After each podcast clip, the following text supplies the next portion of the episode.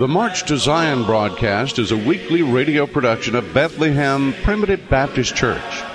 The broadcast is under the direction of Elder Tim McCool, pastor.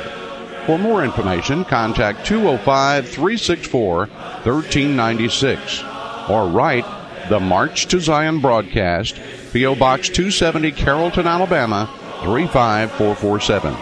Stay tuned for a message of God's sovereign grace. This is Tim McCool, pastor of Bethlehem Primitive Baptist Church and director of the March to Zion broadcast. Please stay tuned for a message of salvation by grace. His grace is all. He supplies.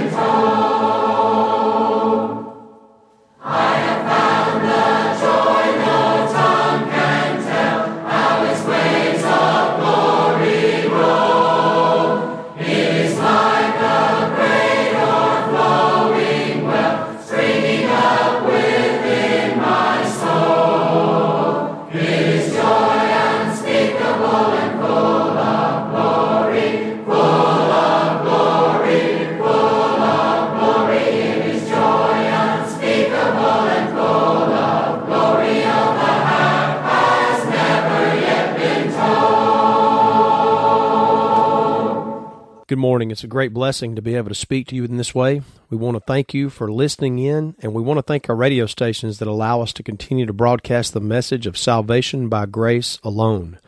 Our website is bethlehempbc.org. That's bethlehempbc.org.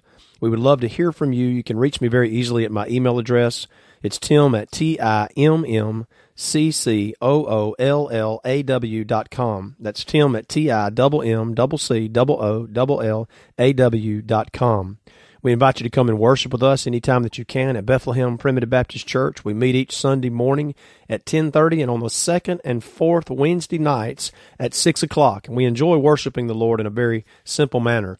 I do want to make you aware of a special meeting that we will be having this week February the 7th, Wednesday night at 6 o'clock. We look forward to hosting Elder Ed Kirkpatrick from Texas. We'll have a special meeting on this first Wednesday night. It will be a joint service with Zion Primitive Baptist Church, where my brother, Elder Chris McCool, is the pastor. So we invite you to come and worship with us at the special meeting this Wednesday night, February the 7th at 6 o'clock. Also, just a reminder that you can check out the new small hymnal that we have released. It's a 78 hymn songbook and we encourage you to check that out. It's at sozhymnal.org.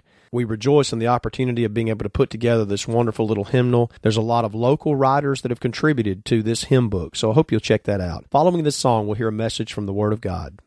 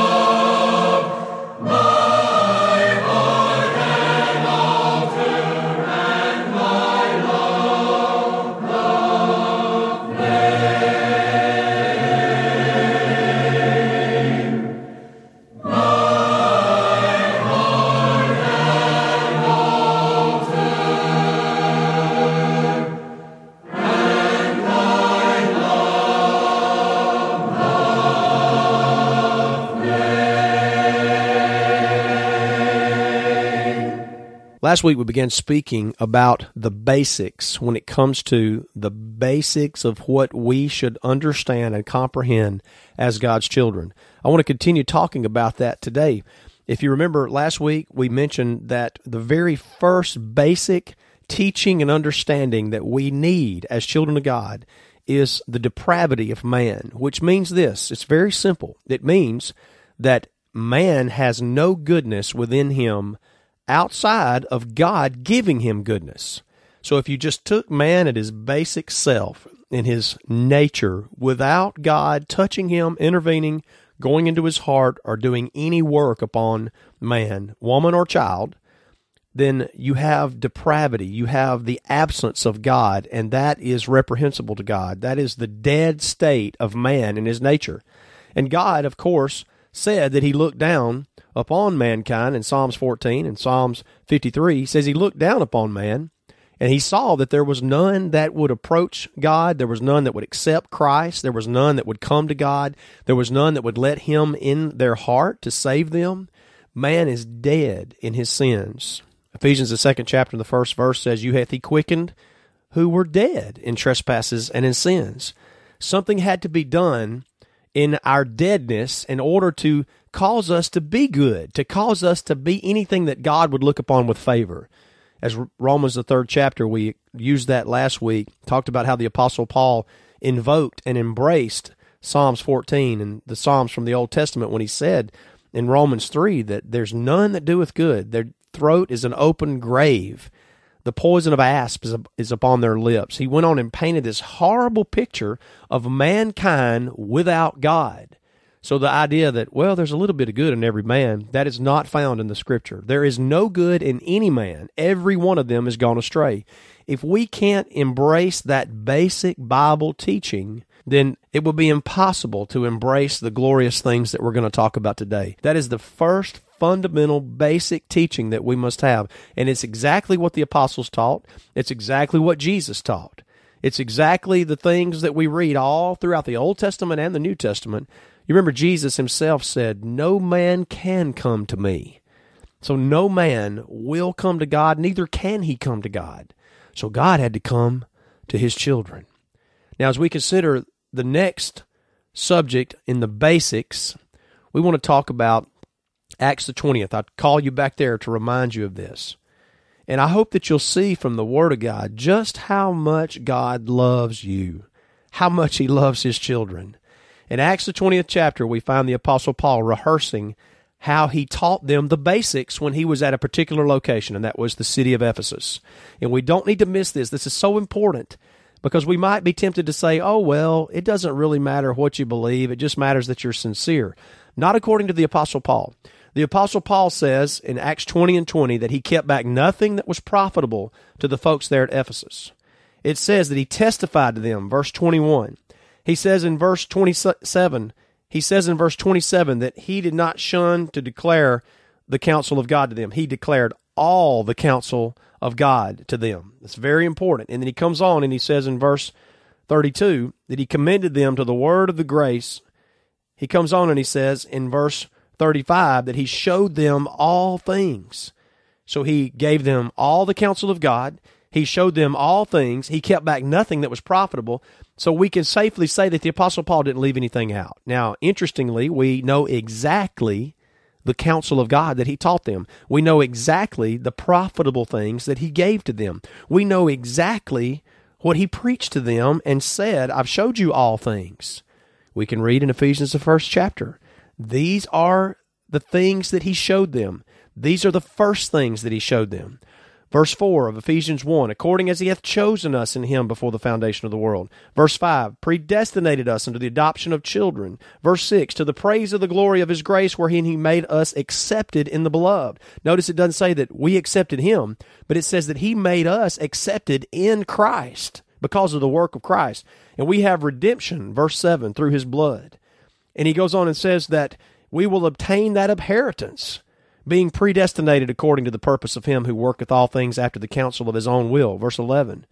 You see, these are the things that the Apostle Paul shared. So the basics that I want to share with you not only are the fact that we are depraved and in our sins and we are in a dead condition without God acting upon us, But the beautiful part, the glorious part that we want to share is what God has done for us in spite of our dead condition. And not only were we dead, earlier in the book of Romans, it says that we were enemies to Him. So think about that. We were enemies to God and we were dead in our sins. And yet it says in Romans 8 and 28, we know that all things work together for good to them that love God, to them who are the called according to his purpose, for whom he did foreknow. He also did predestinate to be conformed to the image of his Son.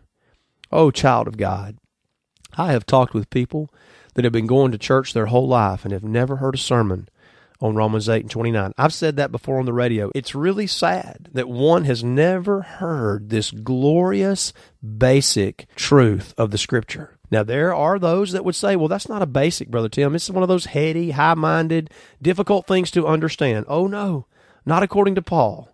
Not according to his teachings to Ephesus and the other places, not just Ephesus, but all the other places where he taught, he taught them the basics, and he did it for a long period of time.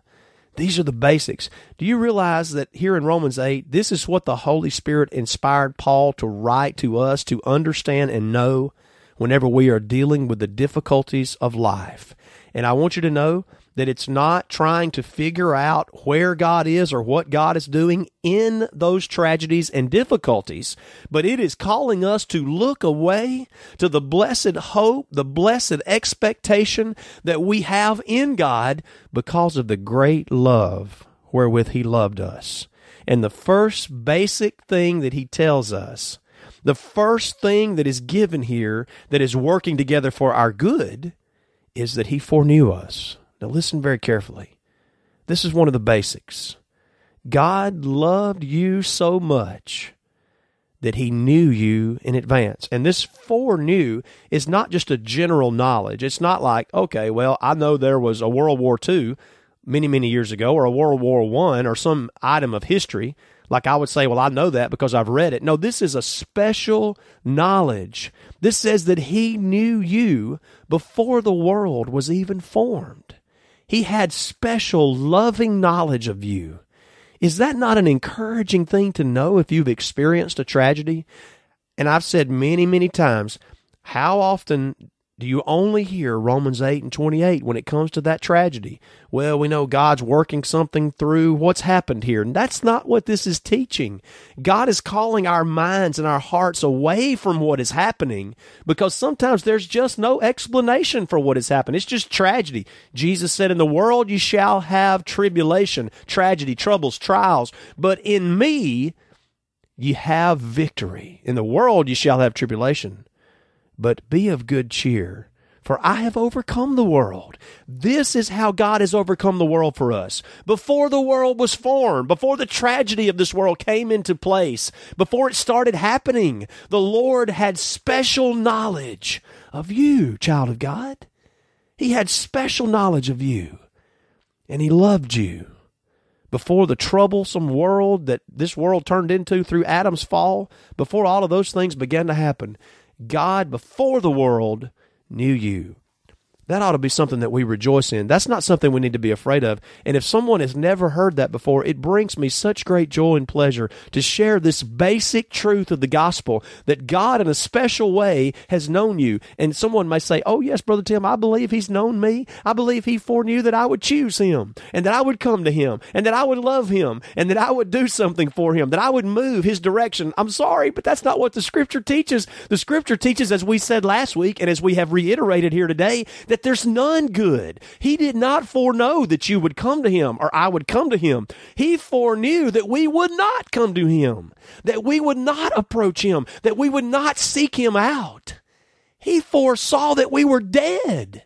And so he had to initiate something.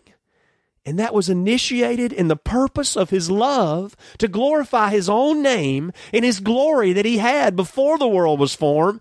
He purposed to foreknow you in a special way. Oh, he already knew that you wouldn't come to him. He already knew you wouldn't accept him. He already knew that we wouldn't pray a sinner's prayer. He already knew that we wouldn't be baptized in his name to become his child. So what did he do?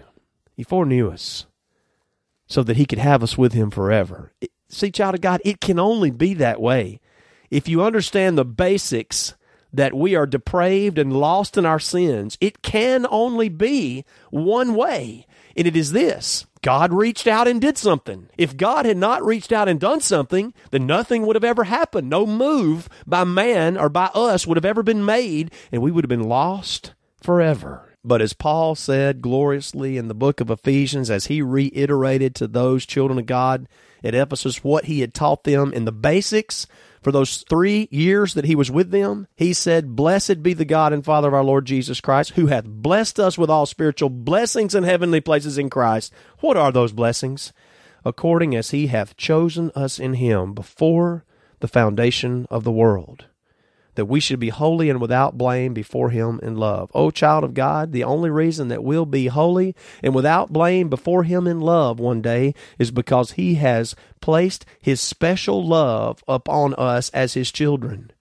And listen, this is not an exclusive group. This is not some tiny little group of people and they'll just be us four and no more in heaven. No, this is a people out of every kindred and tribe and tongue and nation, a people everywhere throughout all of time in every nation. God's got people everywhere.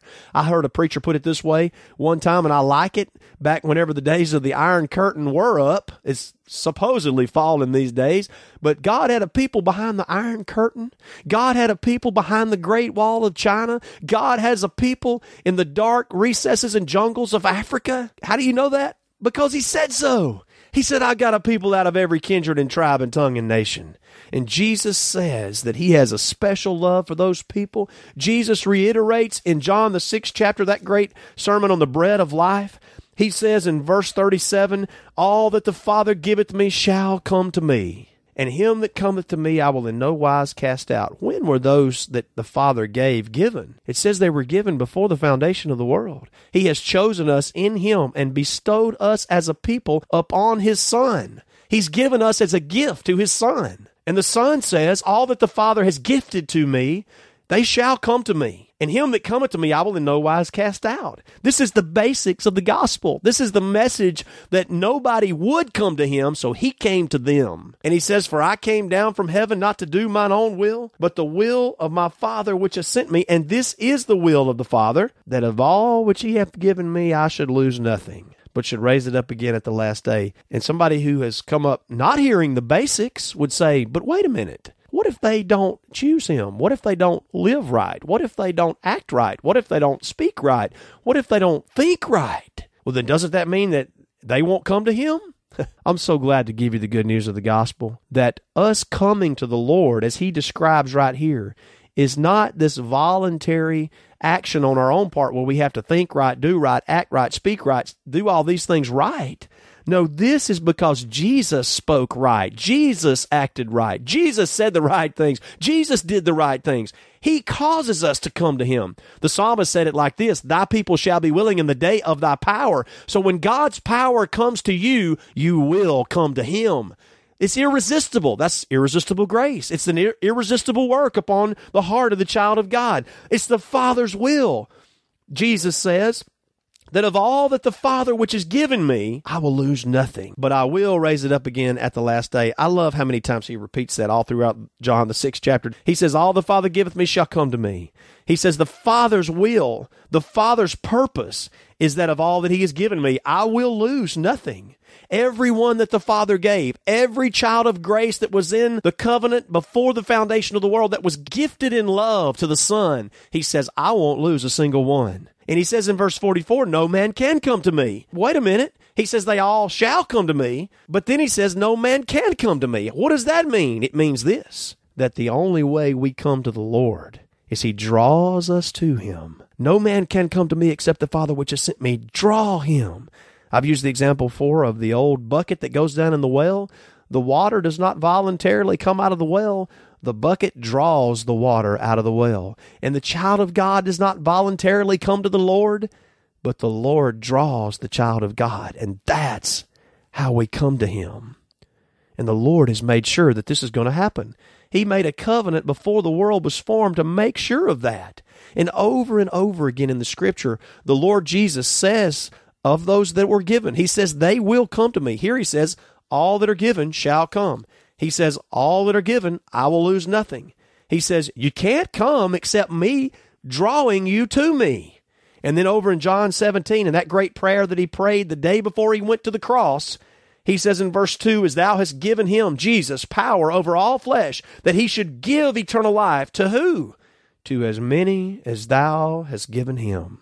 O child of God, do you understand this basic teaching of Scripture? Do you understand this basic truth of the gospel and something that God wants us to know when we are dealing with the tragedies of life? He wants us to know it when we're rejoicing, when times are good. He especially wants us to know when times are bad and we're struggling. He says that God has foreknown you. These are the things that are working together for good to them that love Him. Well, who loves Him?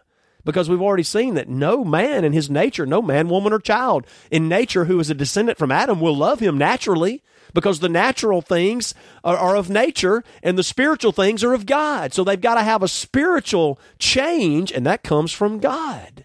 So the only way we love Him is because He causes us to love Him. In there a verse of scripture over in First John that says this? We love Him. Why? Because He first loved us. You see, it all circles back around to God, and it all adds up to this one thing all glory to God. That's why the Apostle Paul said in 1 Corinthians, If any man glory within himself, we don't need to pay attention to that. But he that glorieth, let him glory in the Lord. So if you've never heard these truths, you can at least say this well, it gives all God the glory. If God does the choosing, if God does the foreknowing, if God did the sacrificing, if God was the one that lived right in order to get it done, it does add up to one thing, and that is this all glory to the Lord. Look over in Hebrews, the second chapter in verse 13. This is a beautiful passage that I think about a lot, and I envision in my mind a picture of Jesus Christ coming into heaven with all of these that were given before the foundation of the world. All these children that God and His covenant gave before the world was even here. And notice what Jesus says Behold, I and the children which God hath given me. Can you picture that in your mind? The end of time, Jesus coming victoriously into heaven with the host that's so innumerable as the sands of the sea and as the stars of the sky spread out behind him, he at the head come walking in the pearly gates as we envision it, coming down the streets of gold with his hands stretched out, saying to his Father, Behold, I and the children which God hath given me. Oh, do you think there will be one missing because they didn't do it right, or they didn't persevere, or they didn't pray enough, or hold on the way, or they didn't make a decision for Him? Can you imagine the disappointment that would be there if Jesus could only say, Oh, Father, behold, I and the few children that did what they were supposed to do to become my children? There would only be a handful of people there if that was the case. But because that's not the case, because the basics of the scripture teaches that no man would come to him or accept him or pray to him or do anything in a move towards him, but God did it all. He finished our salvation. He did the work himself. Because of that basic teaching, then we read this and rejoice and say, There's Jesus standing there with his hands outstretched and without one single child of God missing. These are the basics.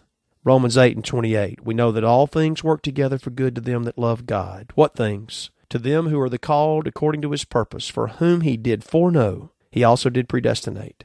God set his special love upon you, child of grace, in the covenant of redemption that was entered into before there was a tragic world here ruined by the fall of Adam. And God wants us to know that truth that you are special to him. His children are special. They are His treasure. And God has purposed in His own word, in His own mind, in His own character that not one single one of those children will be lost. Tragedy can't take them away. Fire can't take them away. Trouble and tribulation can't take them away. And by the way, just go read the rest of Romans the 8th chapter because he names over anything that could take them away. And he says, in conclusion, that nothing shall be able to separate us from the love of Christ. Why? Because of us? No. Because Jesus is who he is. These are the basics. May we rejoice in them. We don't come to him, he comes to us. We don't love him first, he first loves us. May God be praised for the great love wherewith he loved us and for setting his love on us and foreknowing a vast number of people before the world was even formed.